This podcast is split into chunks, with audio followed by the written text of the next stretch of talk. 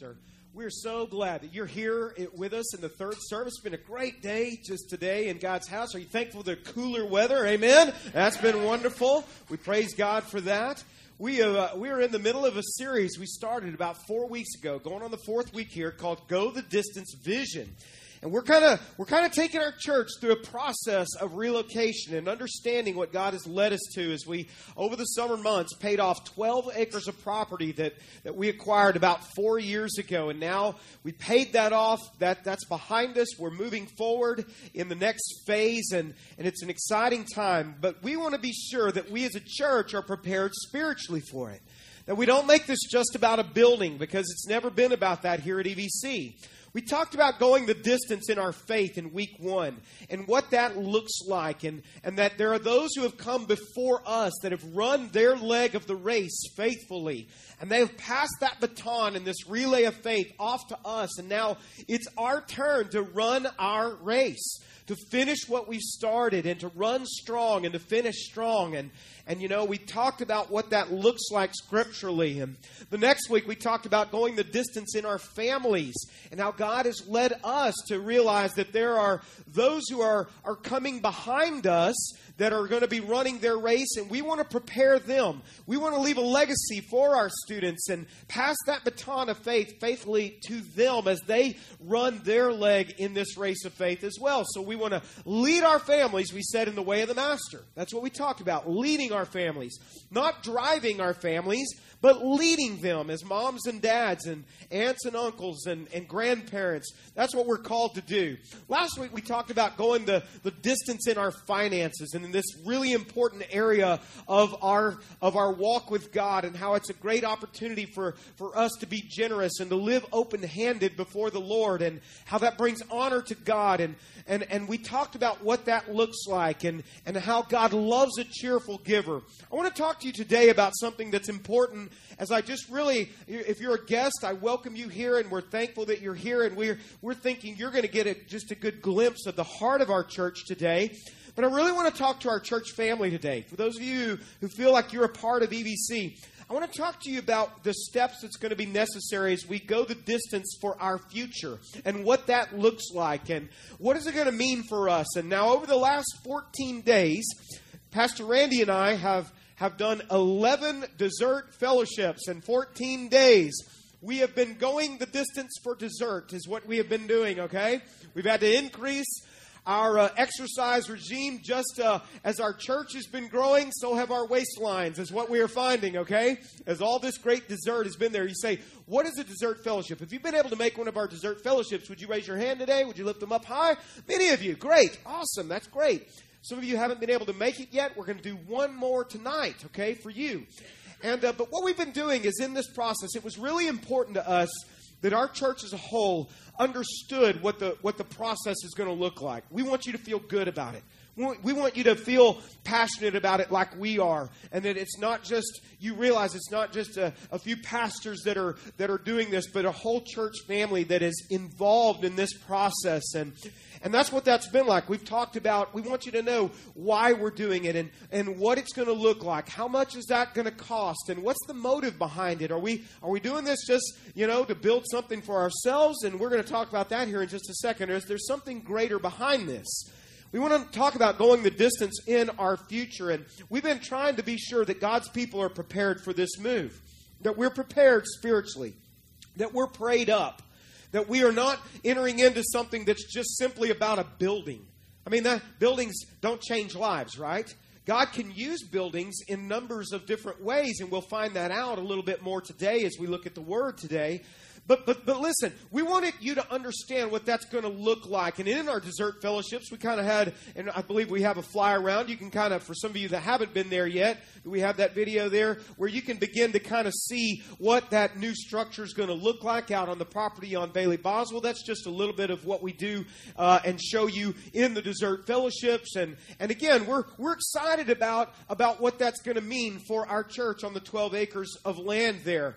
Now, let's go to the, the key events. If you're if you're not aware, maybe you haven't been here for a while, and uh, and you're not really aware what's happening, or you are a guest. let me share with you about the key events. And so, Aspen, let's go ahead and go to that slide where the key events are, where we've been doing the dessert fellowships. We'll do one more tonight because we're givers. And we just want to share more dessert with you, okay? So you're welcome in advance. No, seriously. We're going to do one more of these because we know some of you haven't been able to make it yet.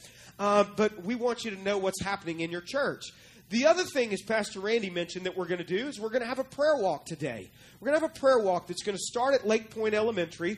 We're going to walk through our community. That's really probably my favorite part of the whole prayer walk is knowing where it starts. It starts in our community. That's why we're doing this anyway, right? To reach our community. And we want to pray for our community as we walk to the property from where we park. And then it's another great way for you to lead your children and your grandchildren in the way of the Master as they understand what it means to pray for this. We want our students to feel a part of this. We want our kids to feel a part of this. We're going to have interactive opportunities for you to lead them in prayer. They're going to learn how to pray for this. They're going to have some skin in the game, which we're excited about, okay? And now let me express to you what's going to happen on October 19th, okay? October 19th is going to be what's called Commitment Sunday. And Commitment Sunday, as we've shared in our dessert fellowships, is where we're going to bring a cash offering on that day for those who feel led to do this, and we're going to make that a part of our worship. We're also going to bring our pledge cards um, that we've received in our dessert fellowships where we talk about what it means to be committed to this above and beyond our regular giving, sacrificial giving uh, over the next three years. And it's going to be a great day in the history of our church as we make those commitments together. And there's nothing wrong with this word commitment. That's not a dirty word. That's an important word in the Christian faith, commitment. That's an important word in a marriage, commitment, right? There's nothing wrong with that word.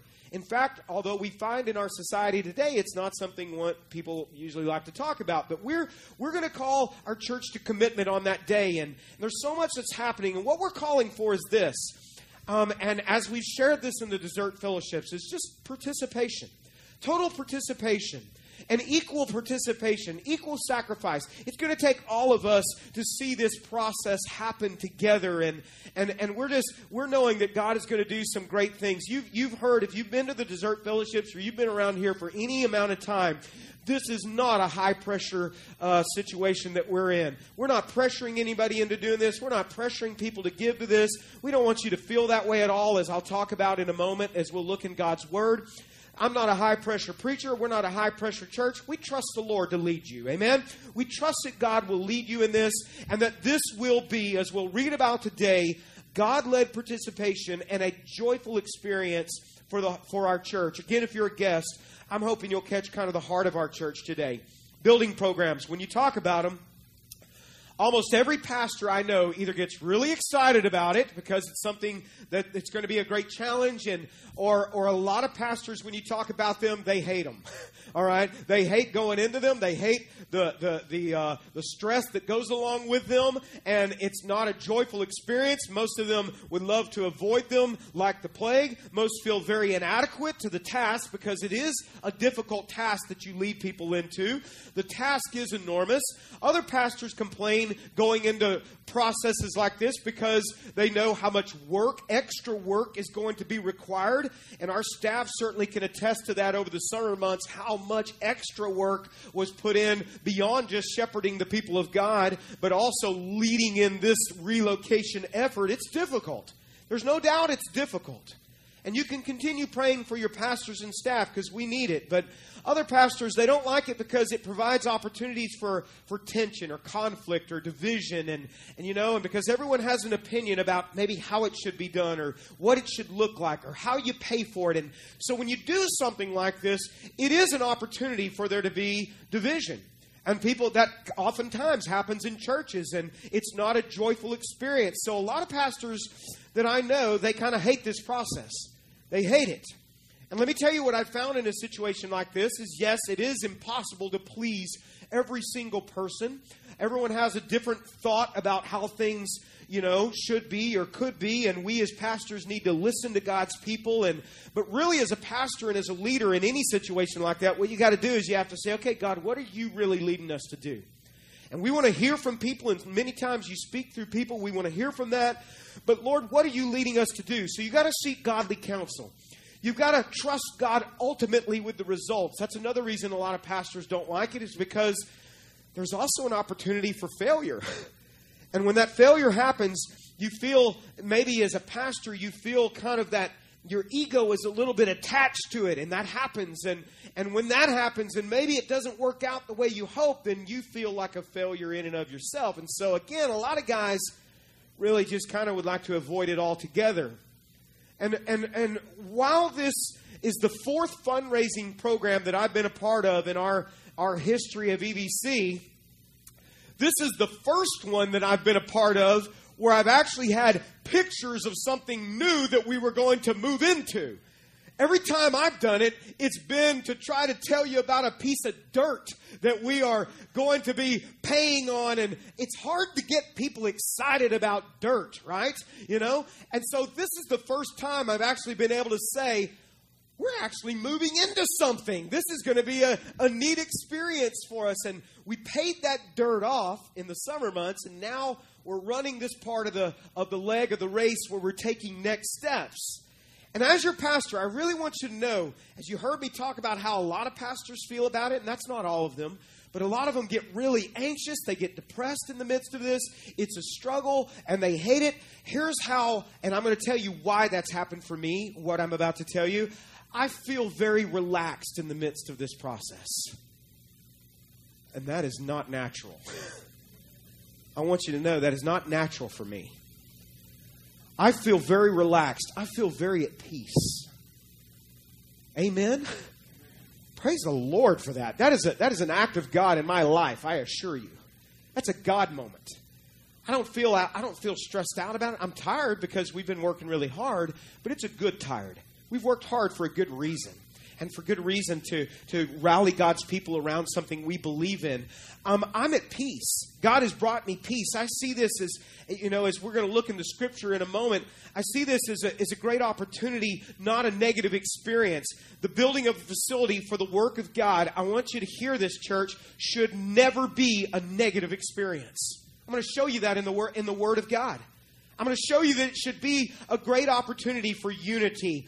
And, it, and it's a great opportunity for God to get more glory. It's a great opportunity where we see joy and faith and generosity manifest itself among the people of God. And so this morning, I want to take you to a passage of Scripture that God used to bring me to this place of peace.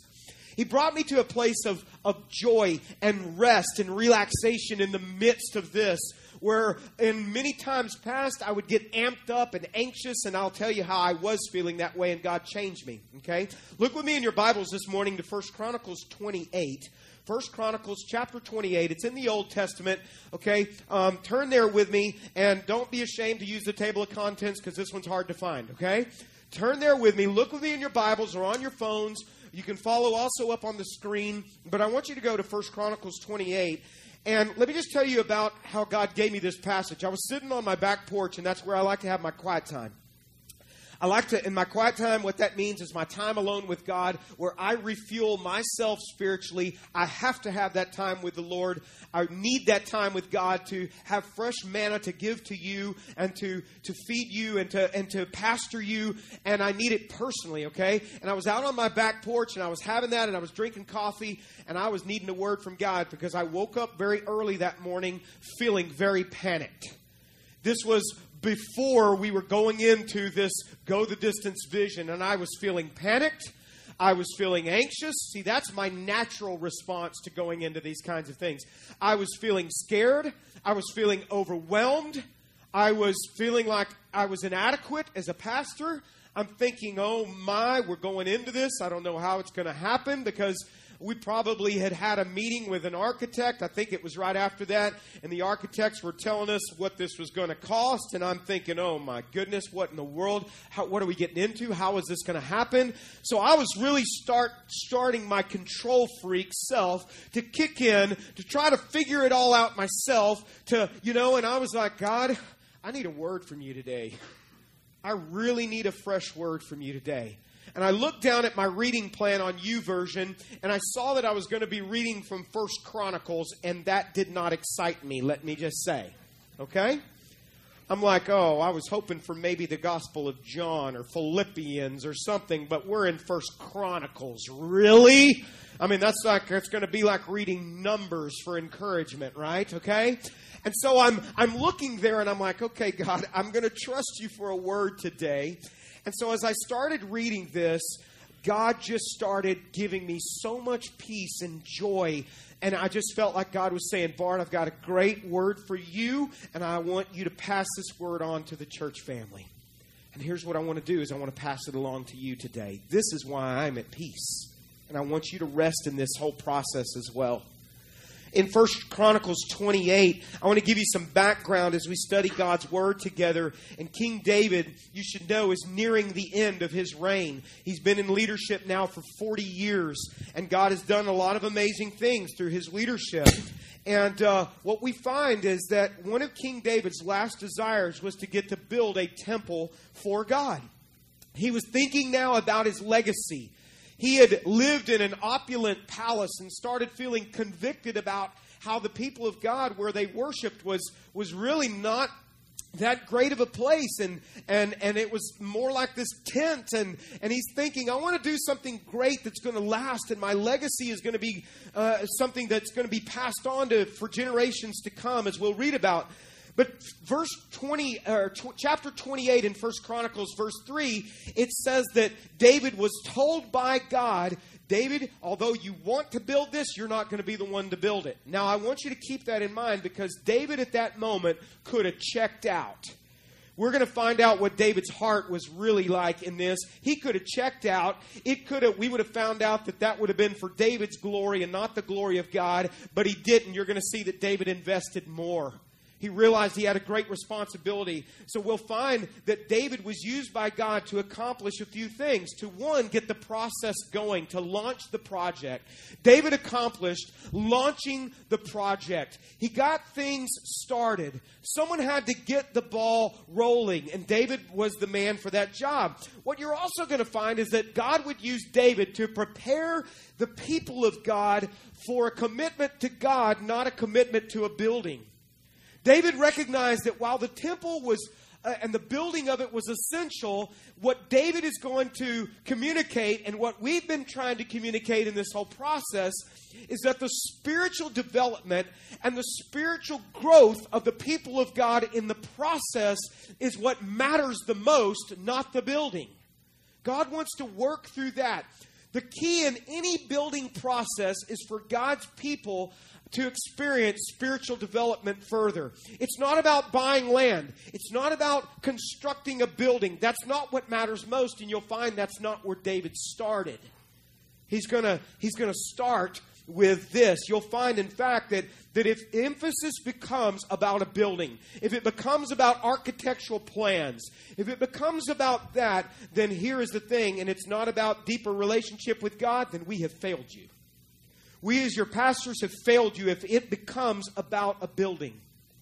And so God was keeping this in check in my own life, and He's speaking to me to speak to you. David, you're going to find, is going to raise the bar for the people of God spiritually. He's going to speak to the leaders of God. He's going to gather all the leaders first, because that's what a leader does, is a leader speaks into other leaders' lives. And now here's what he's going to say in 1 Chronicles 28 8 he's going to say this. So now, with God as our witness, as he's speaking to all the leaders, and then the sight of all Israel, the Lord's assembly, David is going to say this, and this is something that you need to hear too. David's going to say, I give you this charge. And that's a leader right there. A leader is not afraid to lead. A leader is not afraid to speak truth. If you're looking for a church, you should look for a church where a leader will speak not just what people want to hear, he will speak what they need to hear. Amen. You need to you need to uh, see that there's boldness in this, not not um, obnoxiousness, but boldness here. He says, "I'm going to give you this charge," and here's the charge. Notice he doesn't start with a building. He says, "Here's the charge: Be careful to obey all the commands of the Lord your God." So that you may continue to possess the good land. And now look how he's going to talk about a legacy here. And leave it to your children as a, say it with me, church, as a what? As a permanent inheritance. He's thinking of, of something that goes beyond himself here. Whenever he dies and he's gone, Randy and I have talked greatly about this that we want what happens here at EVC to go far beyond our leadership here, to transcend us. One day we're going to be gone. One day we're going to die. We want to see that the work of God at Eagles View is perpetual. It continues on, impacting lives for generations. And so you see that David says, Begin to see this as a permanent inheritance. Begin to see it as going the distance with your faith, going the distance in your family. And so he's going to talk about that. Now, in verse 9, he's going to pull his son aside. Because David realizes, I'm not the one to do this. He says, Your son, God says, Your son, Solomon, is going to do this. And so David is going to say, Well, I'm going to speak into my son's life. I'm going to speak deeply into his life. And it says in verse 9, and he says, And Solomon, my son, now, look at what he says. He doesn't say, learn how to build a building properly. Do you notice that? He doesn't say, Solomon, I want you before you do anything else to look at the architectural plans and to figure that out first. Look at what he's going to tell Solomon. Solomon, learn to know the God of your ancestors intimately. Students, listen to me. Learn to know the God of your parents intimately. Amen? That's what we want. We want it to be not about religion in your life. We want you to know the God that we know. We want you to experience God in that same kind of way. We don't want to drive you to God. What did we say? Go in the distance with your families. We want to lead you in the way of the Master as you see that He's real in our lives. He says, Solomon, he didn't drive him. He says, I, am I'm, I'm urging you, son, before you ever do anything else, you need to know God.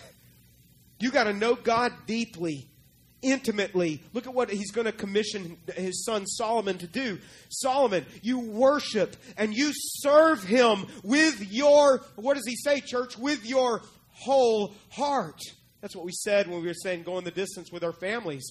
We lead them in the way of the Master. He says, You serve him with your whole heart and with a willing mind. That's not driving him, that's leading him. If you were to read in verse 20, you'd find that David's going to tell his son a couple of things as his son is going to embark on this incredible task. He's going to tell him in verse 20, Solomon, you're going to have to be strong. This is going to take strong leadership.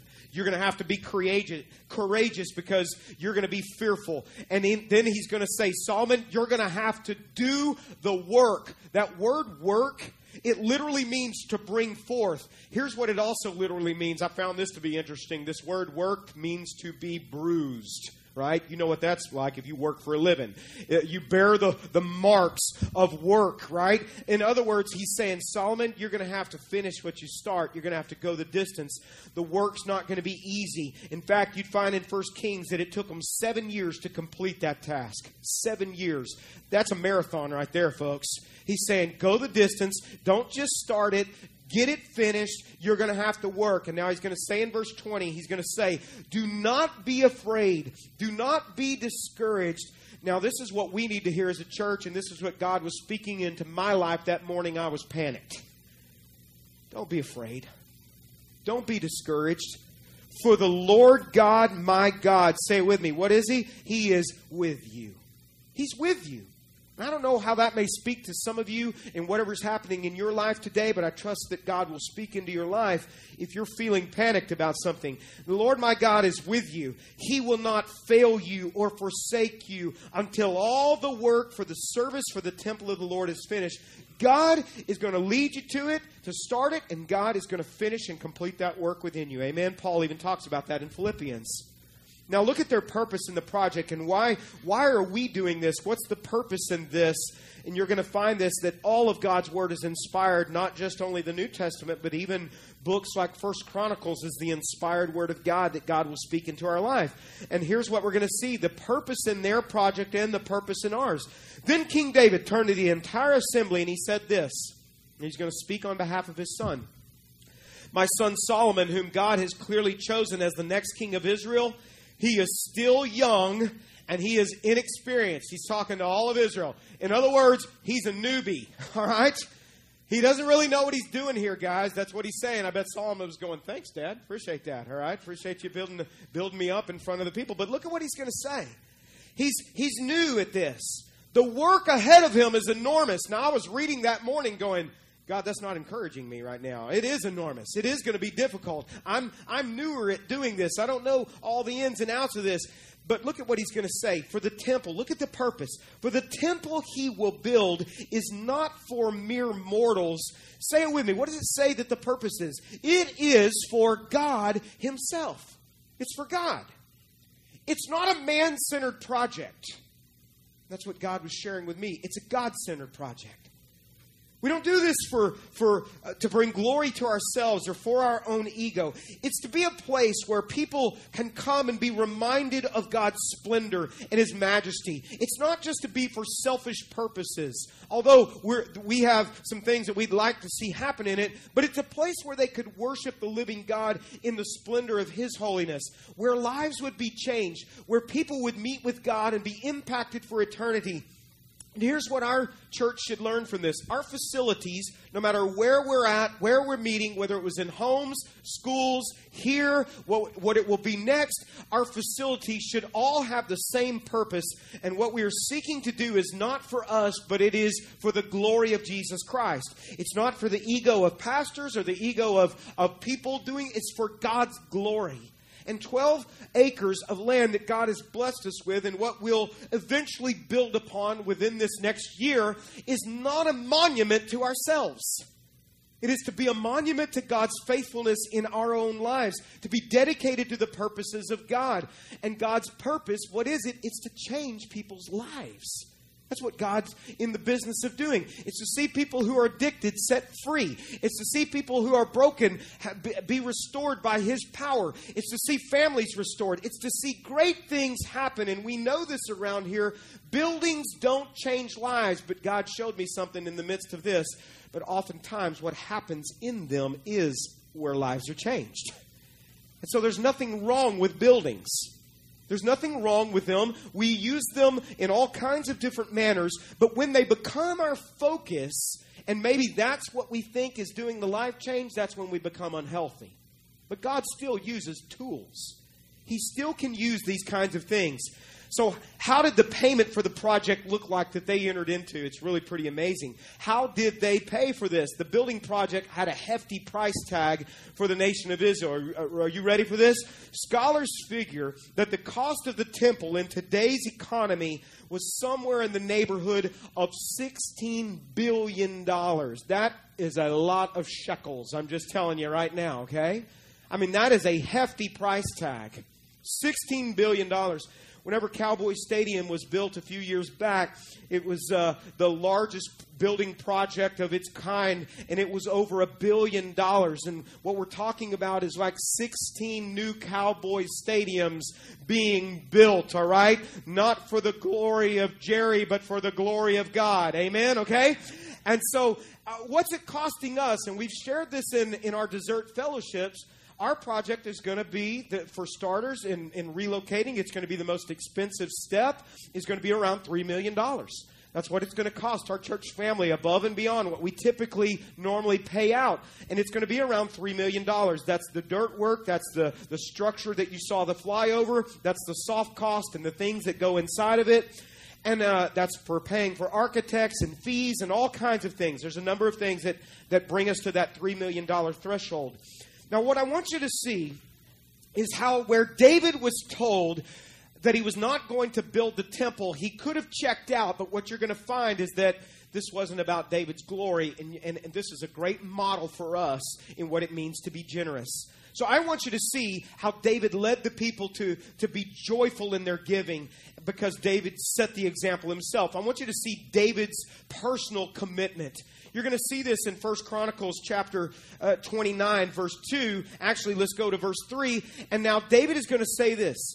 And now, because of my devotion, a way that also translates is because of my delight in this.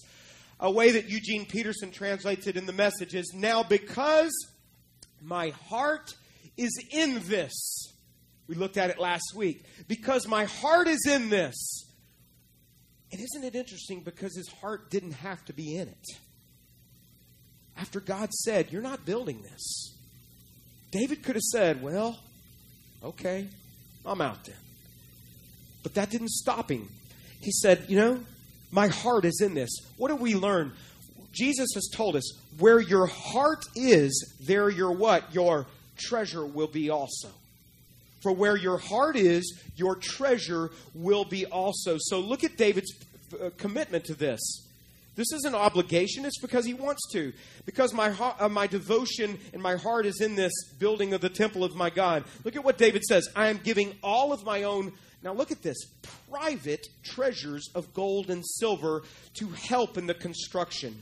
This is in addition to the building materials I have already collected for his holy temple. So this is above and beyond his normal gifts. Now look at verse 4. I am donating more than 112 tons of gold. David had a little cash reserve going on, didn't he, here, okay? 112 tons of gold from Ophir, 262 tons of refined silver. James Avery would be all over that right there, okay, right? And, and to be used for the overlaying the walls of the buildings and for the other gold and silver work to be done by the craftsmen. Now, I want you to notice that he says something very particular here.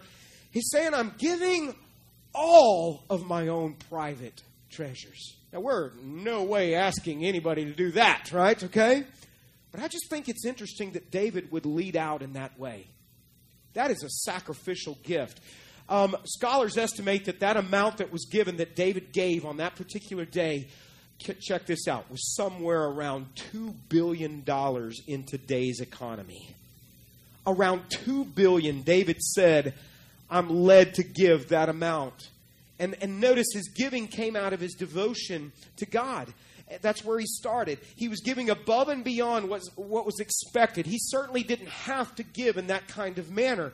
It became a pleasure for him to give. He realized that he, his time on this earth was not much longer. David recognized that, and he realized this, which is something we all have to realize we're not taking it with us.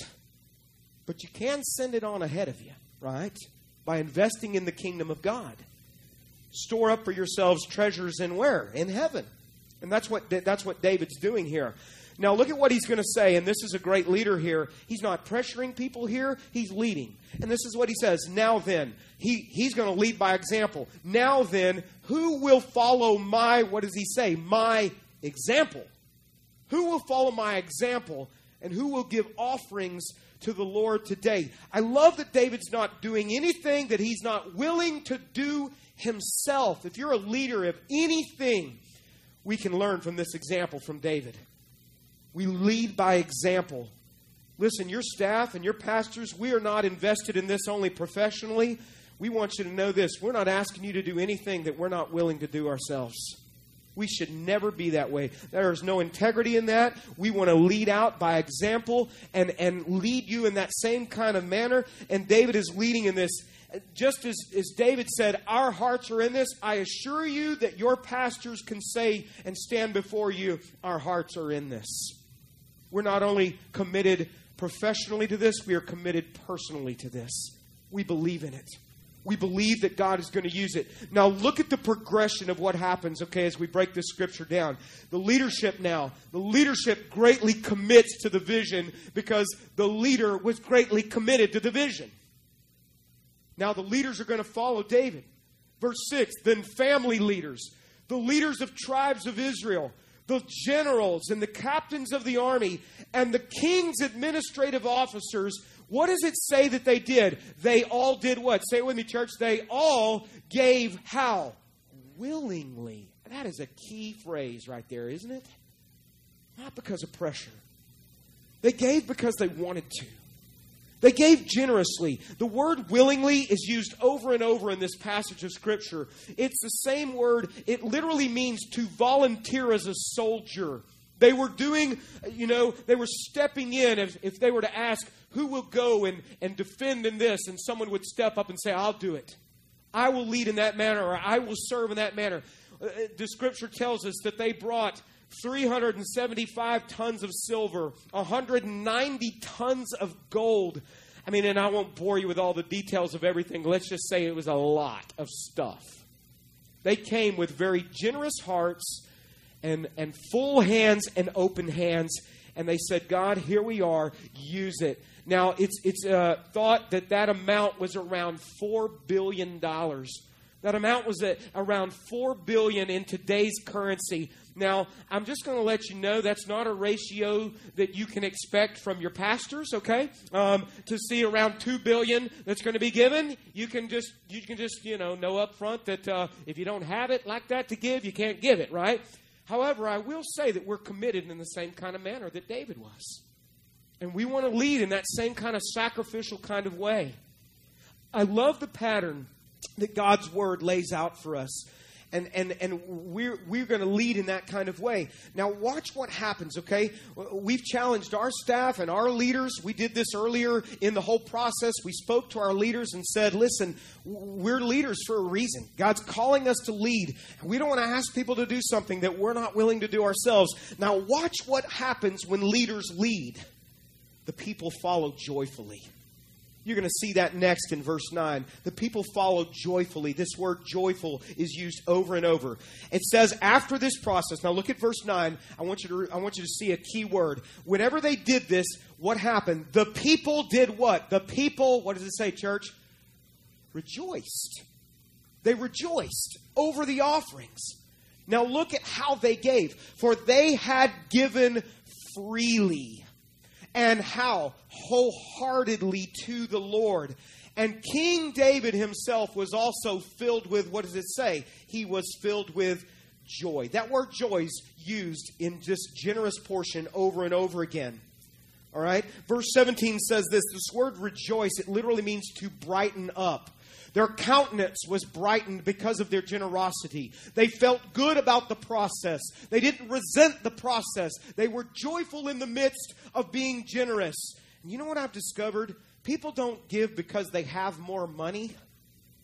People give because they have more joy. And I've, I've discovered that in my own life. Um, people give because they're more joyful in it, not because they have more. In some cases, when we have more, sometimes we have a tendency maybe to want to hold on to it more. But we give because we have more joy in our hearts. God blesses and loves a cheerful giver, hilarious giving. Second Corinthians speaks about that. We looked at it last week, and I just want you to hear this passage today as we go into this week and reflect upon what Commitment Sunday will look like next week. And here's what I want you to consider. Look at what Paul says. You must each decide in your heart how much to give. And what that may mean is whether you even give at all, whether you're going to be a part of the process or not. But look at what he says and how to do this. And don't give, what does he say? Reluctantly. Don't do it. If you feel, you know, that you're resenting this and you don't and you're upset about it or you don't like it or whatever, you need to understand something. God doesn't need your money. What God wants more than anything is God wants to do a work in your heart. Okay? And I'm not saying that that means you've got to give to this. I'm saying God wants you to live as a generous person. Not just to this, but just in generous in general, okay? He says, and we said last week, if you ever feel pressured into giving, or if you feel like like I'm pressuring you, which I won't, okay? But if you feel like you're being pressured into something, do you know what you need to do at that point? You need to say, I'm out. If I start feeling pressured, then that means I'm going to be resentful later. I don't want that kind of. But if I start feeling like God's leading me in the process, that's when I know I'm to be involved in it. Okay, this isn't just for what we're doing, but it's in other situations too. Don't give reluctantly, and look what it says, or in response to, say it with me, church, or in response to, what does it say? Pressure. That's what Paul said. No, because there's no blessing attached to that. Look at what God loves. For God loves a person who gives, say the word with me, who gives cheerfully. And now look at how God responds to that cheerful, generous kind of gift. And God will generously provide all that you need, and then you will have everything you need. And look at what this says and plenty left over to share with others. You are to be a conduit of generosity.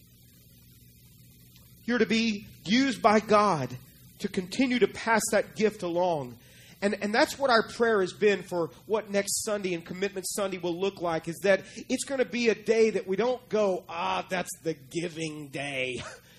oh, man, I'm out. You know, I'm not looking forward to that, and you resent it. You know, we're not wanting it to be anything like that. And, and I, again, I would hope that that wouldn't be the mentality, but if it is, I would just say, I, I, I would just say, just begin to deal with God there. And if God doesn't lead you to give, He doesn't lead you to give. Wonderful. But if God does, what we're praying is that it will be a day of spontaneous joy, exhilarating joy, and, and cheerful giving, and a day of great rejoicing, and, and you know, where it's God honoring, non pressured, sacrificial, worshipful kind of giving. That's what God wants. That's what God is honored with. And so, as we take up a cash offering next week, we don't do that very often around here, special offerings. We don't do that very often. Usually, if we do, it's for someone who has a great need. And on this day, it's going to go towards, towards paying this down as much as we can because we want to be financially responsible as a church, just like we did in paying off the property. Amen? And that's how we're entering. Uh, and so, I'm praying it's going to be a, a great process. You know what we learn from this passage?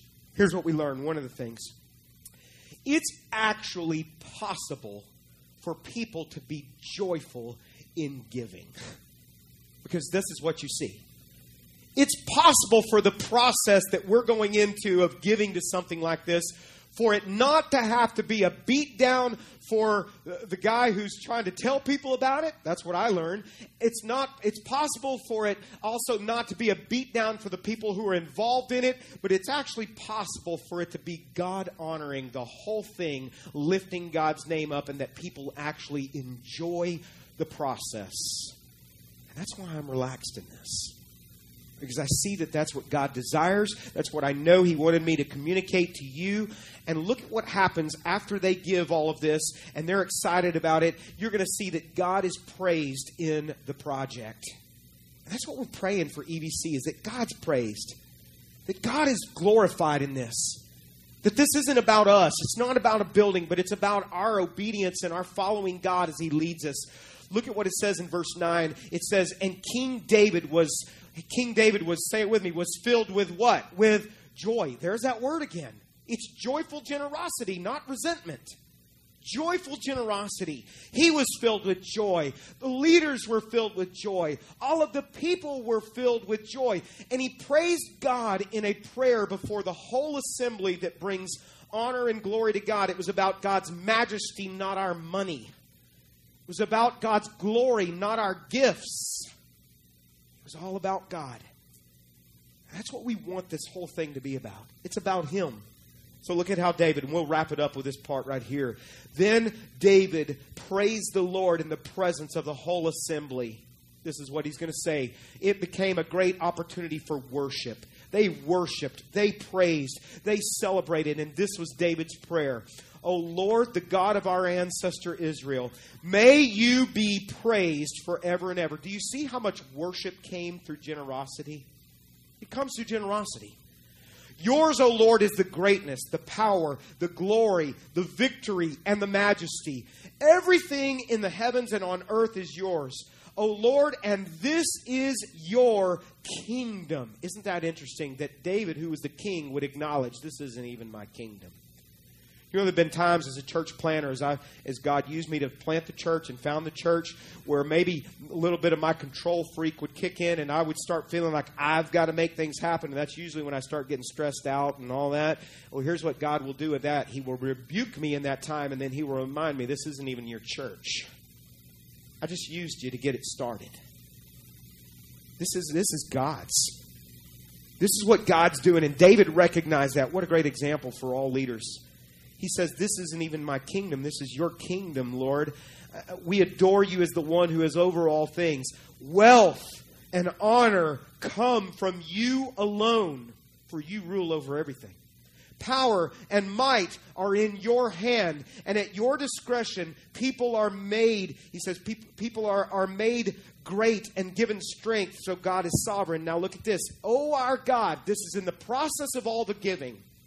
We thank you and praise your glorious name. Now, this next verse is perhaps one of the greatest verses on personal stewardship that's in the entire scriptures.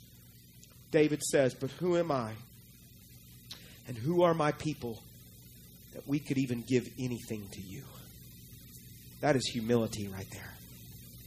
Who are we that we could give anything to you? Everything we have has come from you, and we give you only what you first gave us. And all God's people said, What? Amen. Right? That's an acknowledgement that everything that we have is His. Everything. It comes from God. What a clear theological statement of what generosity where it starts. It starts with God being generous with us. Now, look, he's going to mention his legacy. He, and, and we should listen to this, okay? Because we recognize this isn't just only about our generation, this is about generation, the generations to come. My favorite part in this whole process so far has been speaking to our students on Wednesday night and saying, This isn't just about us you're part of the church. This isn't this listen, this is about you and those who will come behind you. Look at what David says. We are here for only a moment, visitors and strangers in the land, as our ancestors were before us. They ran their race, we're running ours. We want to pass the baton of faith faithfully. Our days on earth are like a passing shadow gone so soon without a trace. That is humility in David's part. Verse 16, O Lord our God, even this material we have gathered. And don't you know, as it was there in front of all of them, how enormous and majestic all of the material was, with all the tons of gold and silver, precious jewels, everything that was bought, brought before the Lord. And he says, Even all this material we have gathered to build a temple to honor your holy name even all of it comes from you. Remember what they had just done? They had just given it all. It all belongs to you. He drives the point home, and in saying this, it's all yours, God. And now look at what he's going to say in verse 17. I know my God, and this is what God does as we go through the process. You examine our hearts you examine our hearts and rejoice when you find integrity there. You know what that is? That's integrity in your generosity. That's because that's the context. Your motives are pure.